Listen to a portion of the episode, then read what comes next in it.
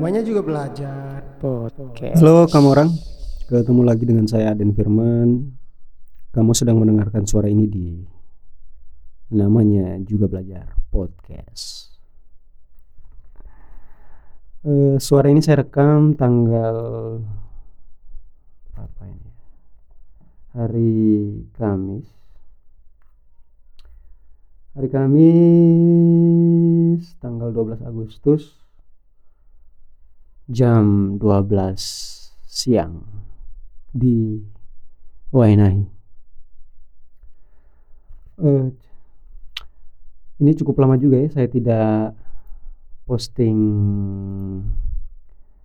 apa eh, seri seri apa episode keempat setelah episode episode sebelumnya itu saya unggah di tanggal 30 Juli dengan judul Liga Lang KKB tentang apa generasi sepak bola es generasi PlayStation eh, sepak bola dan musik.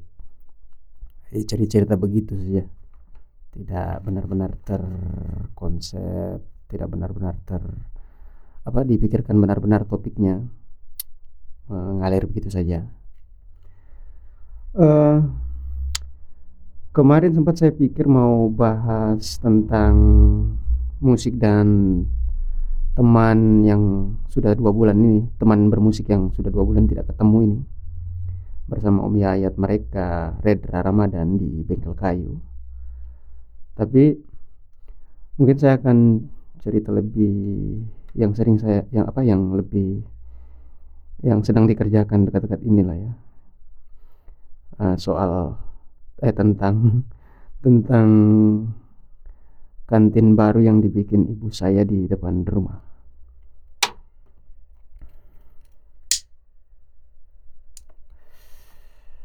Hmm, kantin ini namanya tiga tiga kalau tulisannya tiga jima. Ini bahasa Ende tapi kalau saya dengar pengucapan atau pelafalan dari mama saya itu tiga lima. Z-nya itu di lidah di diletakkan di atas gigi bagian dalam a- eh, gigi atas bagian dalam tiga lima. Di langit-langit lah lidah itu diletakkan. Tiga lima. T I G A Z I M A saya, saya tidak mengerti kenapa ditulis pakai Z tapi sebutnya beda lah ya. Saya belum tahu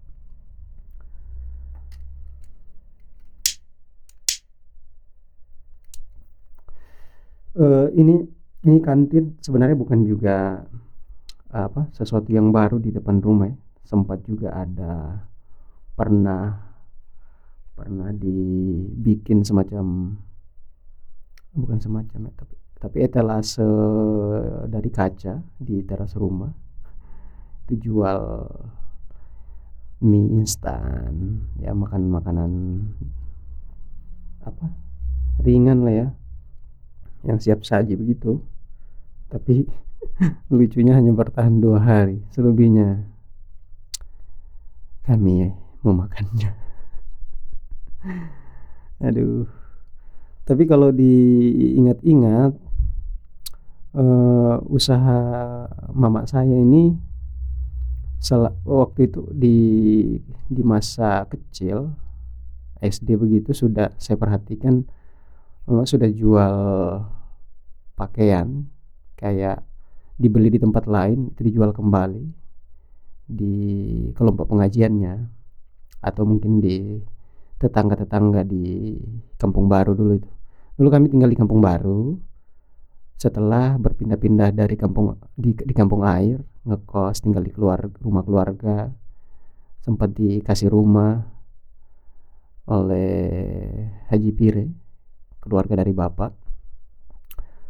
Eh, terus pindah di Kampung Baru itu sudah rumah yang ditinggali cukup lama dari sejak saya SMP sampai kuliah tahun berapa saya lupa ya 2014 lah terakhir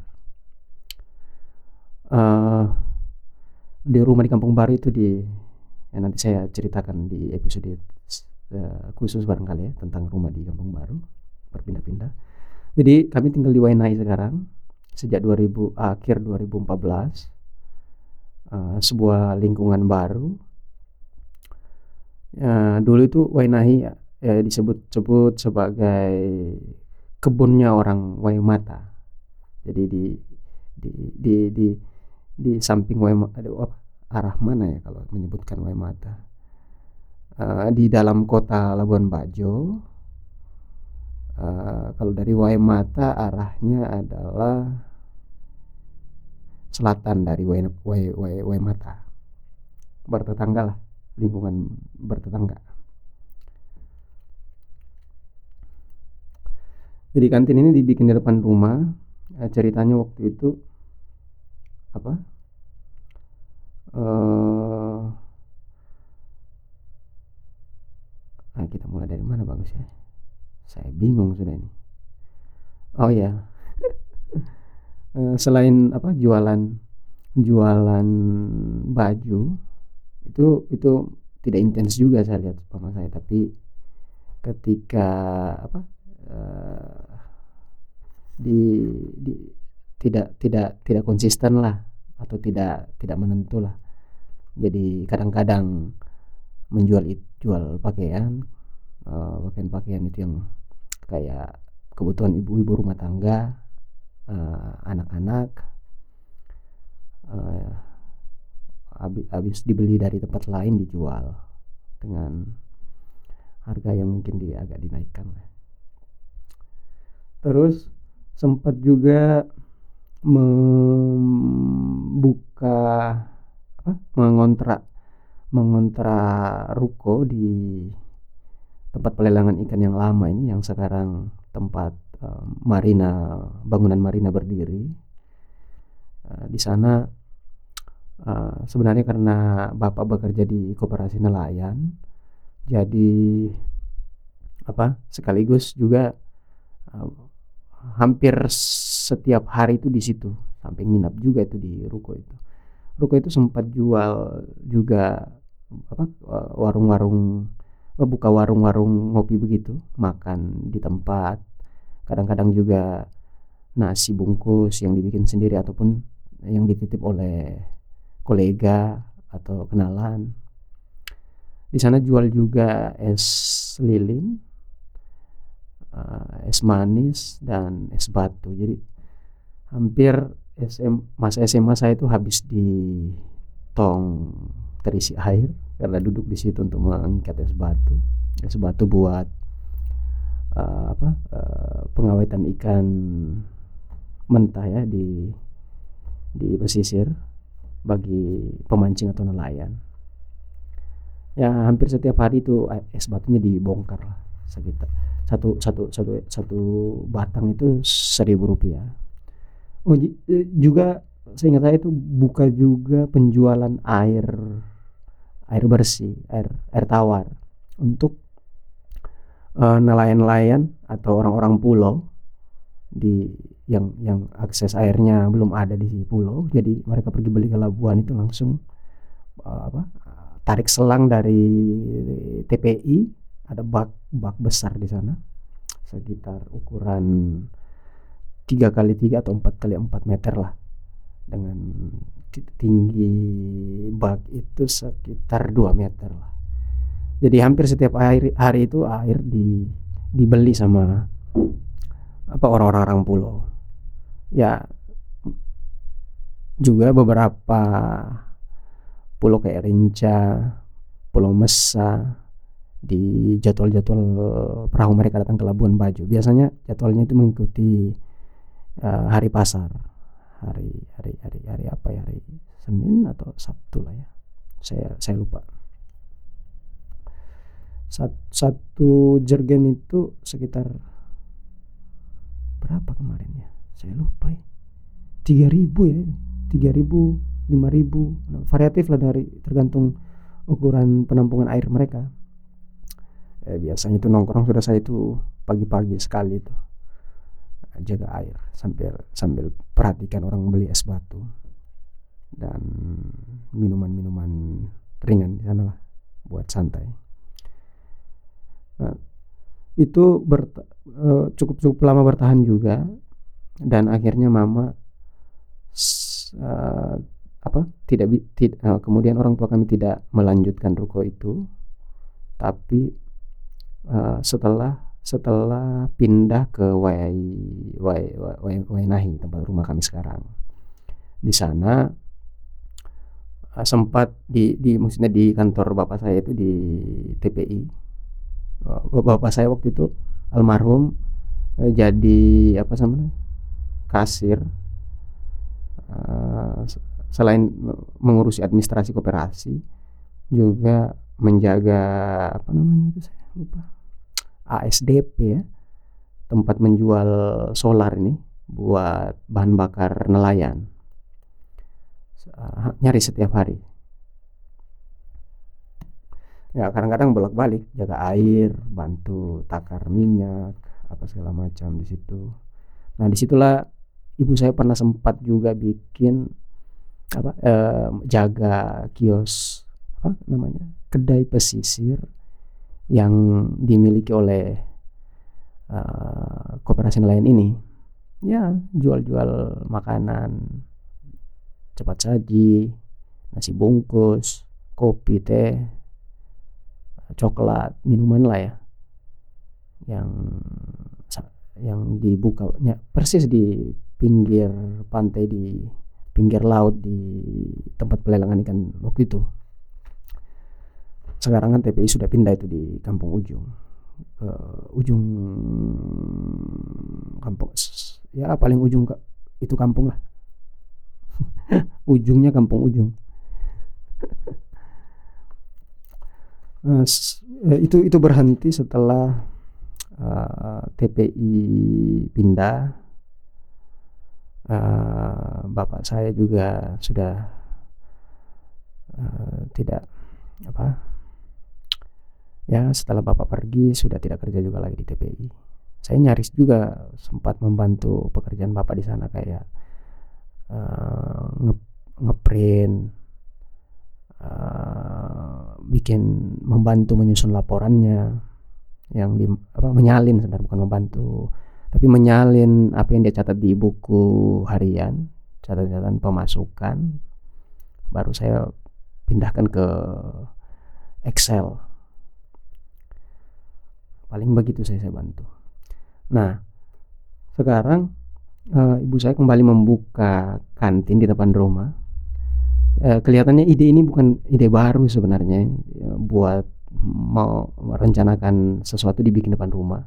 Sempat juga saya dengar dari almarhum bapak mau bikin juga kos ya dua petak begitulah. Ya, halaman rumah itu ukurannya sekitar um, apa lebar 11 meter kalau tidak salah 11 atau 9 ke depannya itu sekitar 8 meter atau 9 juga lah ya. 11 kali 9 kalau tidak salah. Halaman rumah kita selebar itu. Nah sekarang baru baru bentuknya rupanya kantin. Sempat be, apa punya rencana untuk dibangun dibangun serius itu barang. Maksudnya serius dalam artian dipikirkan matang-matang dari dari bangunannya dari konsepnya. Tapi setelah ada pandemi ini itu semua di apa diturunkan lah dia punya ekspektasi lah ya. Jadi bapak sempat bangun di depan rumah itu semacam gudang. Itu saja yang di dipermak lah ya dibuka dindingnya untuk lebih terbuka. Uh, angin bisa masuk apa segala macam. Karena Wainah ini cukup panas kalau siang. Uh, itu sekarang uh, kantin ini saya juga sebenarnya tidak tidak duga itu kantin dibangun. Sebenarnya kayak tiba-tiba. Pas waktu itu saya lagi tidur siang atau tidur sore itu pas bangun eh sudah ada yang kerja. Itu teman pengajian dari mama saya ada dua orang mereka bantu bikin apa segala macam. Ya, ya karena itu sudah dikerjakan ya kita bantu sudah lanjutkan itu yang apa pembangunannya yang belum selesai lah ya. Uh, kantin ini namanya itu tadi tiga zima. Hmm, kat, kosakata dari bahasa Ende kalau uh, tu, tu, tu, apa suku kat, suku dua, dari dua suku kata tiga dan jima ditulis T I G A Z I M A. Kalau pengucapan yang saya dengar dari mama saya itu tiga lima jadi lidah itu diletakkan di atas uh, gigi atas. As lidah di, diletakkan di apa langit-langit mulut ini di belakang gigi depan tiga lima. Saya tidak mengerti kenapa Z dibaca Z Z Z tiga lima. Ya, rata-rata saya dengar juga uh, pe, apa uh, pengucapan-pengucapan kosakata bahasa Ende itu kayak begitu ya tiga lima putara putara putara uh, tiga zima ini uh, terinspirasi dari rumah besar keluarga kami di Ende di Pulau Ende tepatnya di kampung Putara Putara. Uh, nyaris apa persis di di apa itu pulau kan di depan Ende salah satunya pulau di depan Ende. Uh, kampungnya itu membelakangi daratan Flores pas uh, persis di tengah-tengah kampung di tengah-tengah pulau itulah. Ditelukan ke telukan pertama. Masuk teluk dia kan bentuknya itu kayak uh, apa setengah lingkaran kayak sabit begitu. Jadi dia ditelukan pertama lah masuk membelak apa pulau mem, masuk pulau tadi yang membelakangi pulau, pulau Flores masuk di teluk pertama itu langsung putara putara putara gimana ya nanti lah belajar uh, inspirasinya datang dari rumah besar keluarga kami di Pulau Ende. Uh, saya tanya artinya tiga berarti lima. Eh bukan tiga tiga lima. Tiga berarti ruang semacam bilik. Kayaknya artinya itu kalau saya cern, kalau saya perhatikan apa yang dijelaskan mama saya, tiga itu berarti uh, ruang petak atau bilik yang berada di dalam rumah atau sebuah ruangan besar atau sebuah ruangan. Di dalamnya ada lagi petak-petak begitulah terbagi menjadi lima itulah lima ada lima petak lima ruang di dalam rumah kalau kalau pernah sempat saya cerita dengan keluarga di sana uh, rumah ini dari keluarga dari sejak pertama kali keturunan generasi pertama keluarga kami datang dari Flores Timur ke pulau. Katanya sih datang berdagang sekaligus me menyiarkan agama di kampung itu katanya saya tidak tahu apakah ini perlu dicari tahu sih sebenarnya kalau mama dan keluarga mengaku pertama kali menyiar agama Islam di situ di kampung itu. Saya juga belum tahu apakah kebenarannya bisa saya yakini sampai hari ini atau bagaimana nanti lah kalau libur-libur datang-datang di sana cari tahu. Ya santai-santai begitulah tidak penelitian bagaimana sekali. Riset-riset kecil lah setidaknya mengenali masa lalu keluarga mama saya namanya itu Daeng Palolo. Oh itu kalau oh yes. Dan de, rupanya kak, keturunan dari mama saya ini uh, punya garis keturunan dari keluarga dari orang Mandar. Datang dengan perahu apa saya lupa nama perahunya itu. Datang ke Flores Timur akhirnya ke Ende dan tinggallah sampai akhir hayatnya dan dikuburkan di sana. Katanya rumah itu dipakai juga selain buat keluarga juga sempat uh, apa istilahnya teh uh, mengasuh orang orang orang orang kenalan yang yang dianggap keluarga begitulah. Uh, juga ditinggal dikasih tinggal di situ. Di masa-masa itu saya, saya lupa. Yang jelas saya sudah keturunan keturunan sembilan atau delapan lah dari garis keturunan mama.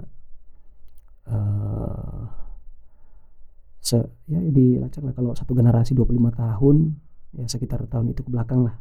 Pertama kali uh, orang apa keturunan mama saya di Pulau Ende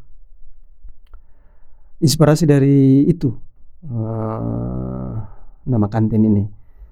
Tapi uh, yang saya dengar juga rupanya uh, kakak kakak dari mama kakak kandung menggunakan kata itu di belakang nama-nama anak-anaknya. Tapi di, itu dipakai kalau dia adalah laki-laki dari keluarga. Atau mama iya dia adalah laki-laki dari keluarga. Jadi nama kami semua ini dari mama nikah dengan bapak yang keturunan Bugis uh, sudah tidak pakai nama itu di belakangnya. Tapi nama-nama apa sepupu saya itu dari kakak dari mama pakai itu di belakang nama tiga lima. Almarhum. Sama setelah setelah kakak dari mama meninggal bapak juga menyusul.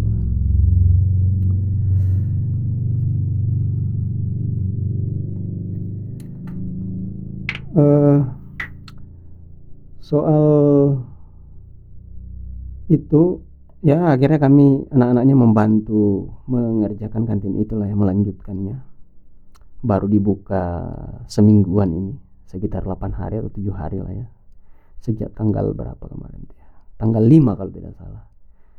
Jadi dibuka begitu saja tuh. Jualan-jualannya juga um, sebagaimana yang banyak orang lakukan kalau buka warung lah ya. Kantin-kantin begitulah. Jual minuman-minuman santai minuman-minuman anu lah terjangkau lah. Jadi buka minuman kopi kopi hitam. Kopi katanya juga mau bikin apa mau jual juga kopi tradisional yang di goreng sendiri. Teh hangat es teh. Hmm, saya lihat mama saya juga buka pop ice itu minum-minuman manis buat anak-anak di Wenahi terus juga ubi rebus ubi goreng pisang goreng pisang rebus mie goreng telur. Andalan nih tapi aduh. Kita sudah mau hindari mie instan tapi tidak bisa nih. Jangan marah. Terus setiap Jumat juga ada bubur kacang hijau itu. Setiap habis Isa sekitar jam 7 atau jam 8 dibikin terbatas lah ya secukupnya itu bisa juga itu setiap malam Jumat harganya sepuluh ribu Asik iklan sedikit deh. uh,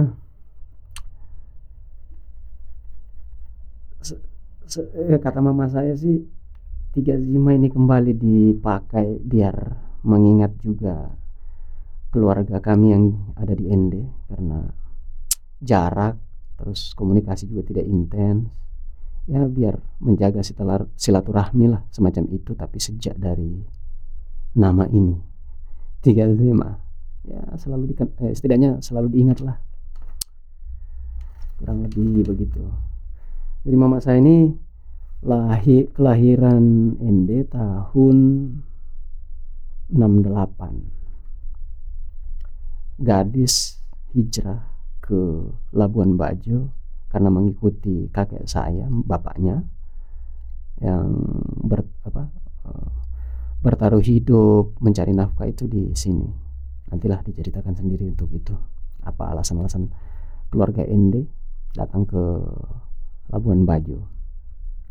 Ya motifnya cari rezeki lah cari nafkah ekonomi ya itulah di kantin ini sebagaimana warung-warung orang yang bikin lah ya. Makanan biasa saja. Bo, mungkin juga bisa disebut makanan rumahan kali ya.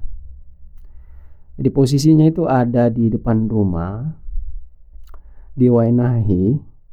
Kalau kita dari Waimata dari arah dari apa arah dari pasar baru belok kanan di pertigaan Waimata di sekolah das SDI sekolah dasar impres atau sekolah dasar Islam itu ya. Astaga masa saya lupa. Belok kanan dari sekolah itu ketemu masjid di sebelah kiri berjajar dengan sekolah itu sejajar dengan sekolah. Nanti per belokan pertama akan belok kanan lorong eh, ya lo, belokan pertama jalan raya terus terus ke sana lah sampai menemukan uh, pagar berwarna orange. Saya juga belum tahu apa alasan mama saya menggunakan warna orange. Tapi menarik juga sih kalau dari segi visual uh, mata kita akan mudah teralihkan tuh kalau menyeberang sini pasti akan apa cenderung akan di, di, di uh, menarik perhatian lirik begitulah karena warnanya terlalu mencolok kali ya. Nah di situlah warung itu berdiri kedai tiga lima. Uh, kalau ya di Wainai kelihatannya memang belum ada warung begitu yang menyiapkan tempat duduk lah ya sambil online ngopi uh, di sini masih ada juga beberapa warung buka kios Eh, di, di depan rumah di lorong ganggang di sini. Nah, Waina ini kan jarang penduduknya ini, ya, sepi lah. Ini sekarang saja sudah terasa ini sepinya. Uh, masih sedikit rumah. Tadi itu bekas apa dulu sampai hari ini juga masih ada kebun-kebun tetangga kita di Waimata. Jadi baru ada ada ada banyak ada ya sejak 2014 lah ke atas ini sudah mulai banyak lah agak mulai te, kelihatan bangunan-bangunan rumah. Di samping rumah saya ada juga. De, samping samping kalau berhadapan dengan jalan sebelah kiri ada sebelah kanan masih kosong depan ada di belakang juga ada. Ada beberapa kos-kosan lah di sekitaran sini. Ya saya pikir juga anu ya apa namanya setidaknya kantin ini membantu uh, warga Wainai memecah kesepian atau mensiasati kesepian atau kesunyian yang ada di Wainai. Wainai. ya kalau teman-teman lagi yang mungkin mendengar ini yang sedang ada di sekitaran Waimat atau Wainai bolehlah berkunjung itu kalau arah saya jelaskan tadi ya, arah tempatnya kenali saja pagar rumahnya. Kalau cari di Google Map tinggal ketik saja tiga tiga lima tiga jima kantin tiga jima itu bakal ketemu. Ya kantinnya modelnya gitulah. Jadi sebagaimana uh, pekarangan rumah yang ada kios di depannya kita bisa duduk di situ ya kursinya juga masih terbatas karena baru bikin. Juga mungkin tidak berencana untuk seperti kafe-kafe kebanyakan di Labuan lah ya. Karena juga kita tidak mampu juga kondisinya juga uh, tidak bisa mencapai itulah ya. Tapi memanfaatkan halaman rumah ya, yang kita punya dengan usaha itu. Ya nongkrong seperti di pekarangan rumah masing-masing lah. Uh, di depan rumah juga ada pohon mangga yang ditanam bapak saya almarhum. Uh, sore itu juga kita bisa duduk di bawahnya. Uh, terus uh, di antara bunga-bunga peliharaan ibu saya lah ya. Bisa bersantai di situ sambil bekerja online lah. Hanya itu sudah kalau sore masih bias dari matahari sore itu masih masuk ke dalam tempat teduh apa atap di pekarangan rumah. Nanti dicari caranya lah ya biar bisa agak buat kita teduh lah duduk. Itu kalau sore sore hari lah sekitar jam empat atau sampai jam enam lah. Malam itu ya kita berusaha melawan dingin saja tidak tidak terlalu dingin juga. Ya heran saya Wainahi Labuan ini kalau siang panas sekali malam dingin. Malah sering kali juga itu kalau hujan Wainahi Mata duluan itu yang hujan. Baru di Labuan hujan biasa begitu. Bahkan hujannya hanya di Wainai pas saya keluar sepeda motor keluar Waimata sudah tidak hujan. Ya di di depan rumah ini kan ada gunung. Banyak pohon lah ya. Hutan apa namanya? Saya lupa. Saya lupa namanya ada juga uh, hutan mahoni pohon-pohon jati juga ada. Ya masih banyak pohon-pohon lah. Semak-semak juga banyak tapi agak mending sekarang lah. Sudah sudah agak padat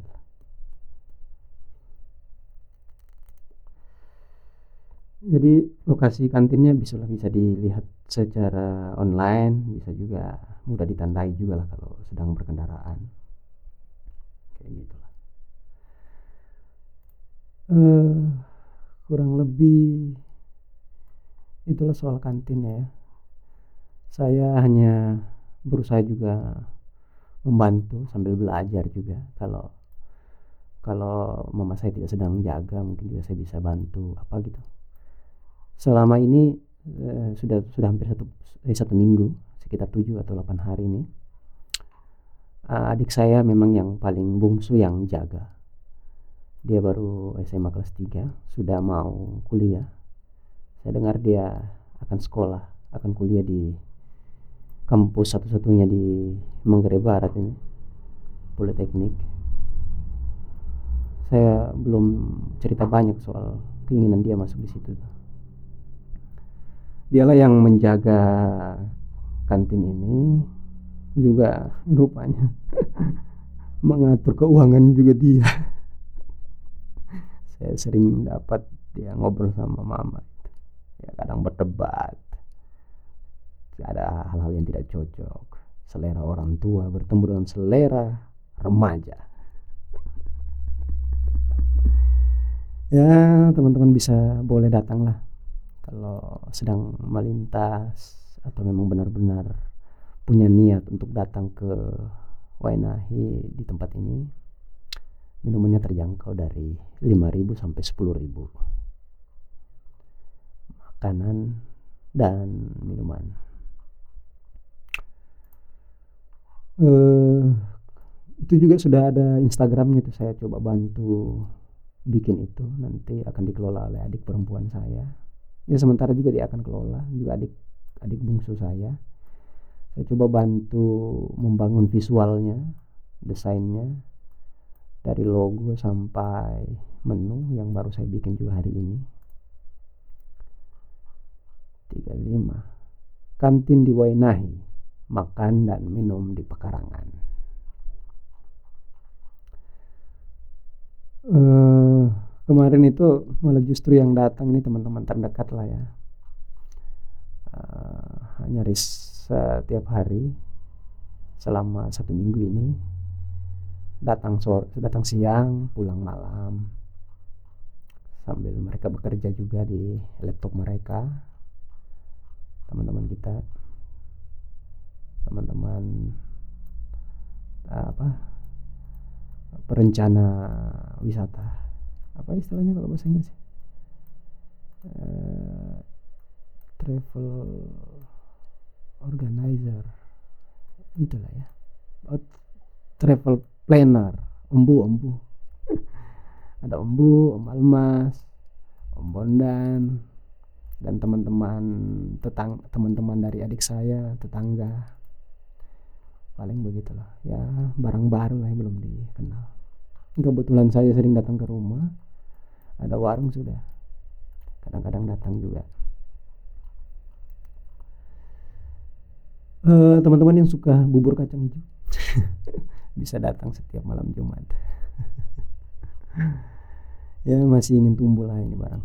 Barang baru ya sebagaimana yang teman-teman alami juga lah ya. Kalau barang baru banyak percobaannya.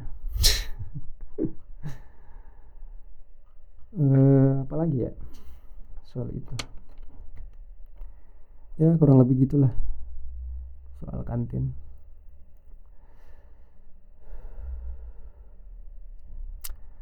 Ya gitu sajalah. Sampai jumpa di episode selanjutnya ya. Sebut episode saja ya belepotan lidah episode berikut dengan mungkin topik ya yang lain lagi ya musik apa-apa hal-hal keseharian yang saya alami.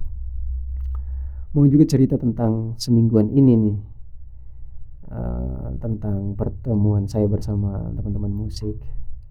Sudah hampir dua bulan kayak berapa bulan tidak ketemu nih. Awalnya juga itu mau cerita itu itu tadi nih. Tapi apa uh, keinginan besar jatuh di kantin Oke teman-teman, terima kasih mendengar podcast ini. Kamu boleh berkomentar apa saja.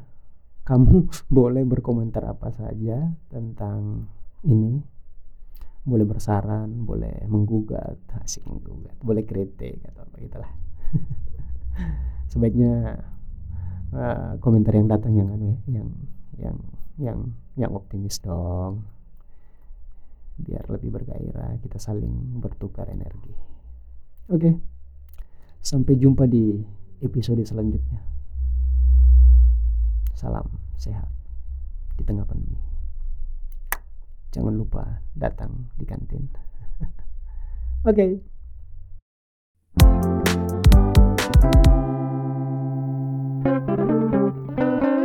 Namanya juga belajar podcast.